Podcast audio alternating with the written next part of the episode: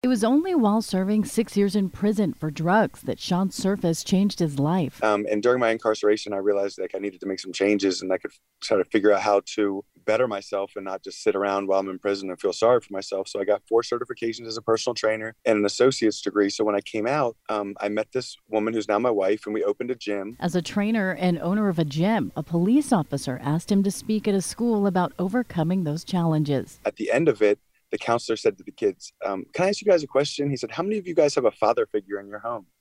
And out of the 22 kids, only three of them had any sort of a father influence in their life. That was kind of like where the idea came from. That's when he and his wife launched a nonprofit called Second Chance Mentors. What we do now is we go into the alternative schools where the kids have already started to get in trouble, and we'll just kind of explain our past and explain, you know, how we've overcome it.